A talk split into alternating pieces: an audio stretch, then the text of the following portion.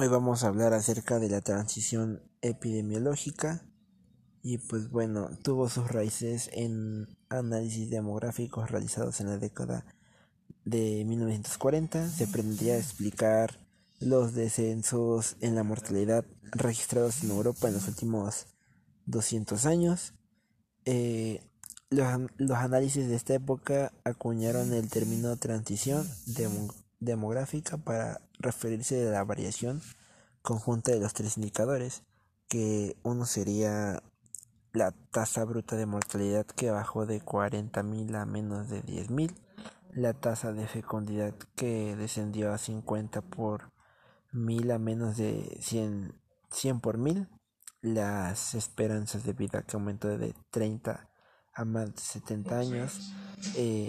Estos cambios se interpretaron como la transición de un perfil demográfico propio de los países preindustriales a un perfil moderno ligado al crecimiento económico.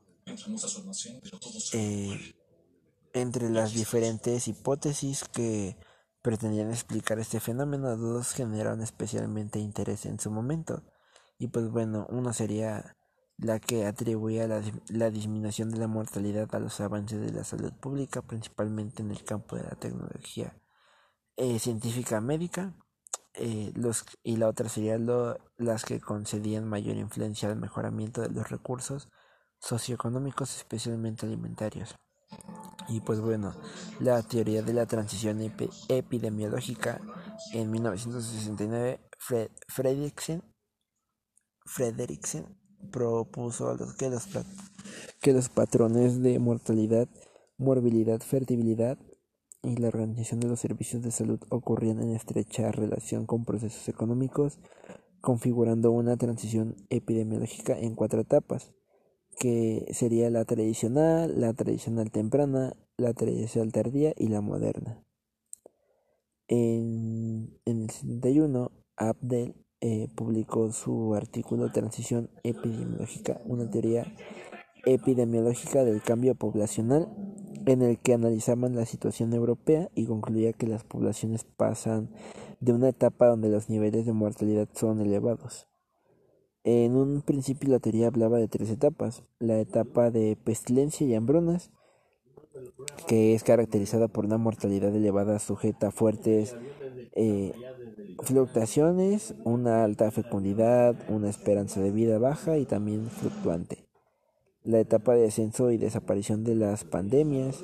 Esta etapa presenta tres características: la mortalidad disminuye debido a la reducción y desaparición de las epidemias, aumenta la esperanza de vida y ocurre un crecimiento poblacional debido a tanto a la reducción de la mortalidad como a la elevada fecundidad. La otra sería la etapa de las enfermedades degenerativas y producidas por el hombre.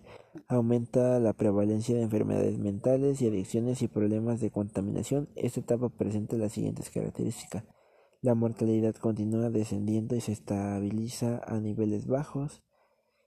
Posteriormente, el mismo Omran adicionó dos etapas más, que sería la etapa de declinación de la mortalidad cardiovascular, el envejecimiento, la modificación de los estilos de vida, y otra sería la etapa de calidad de la vida esperada para mediados del siglo XXI, que se caracteriza por una paradójica longevidad con una presente inequidad.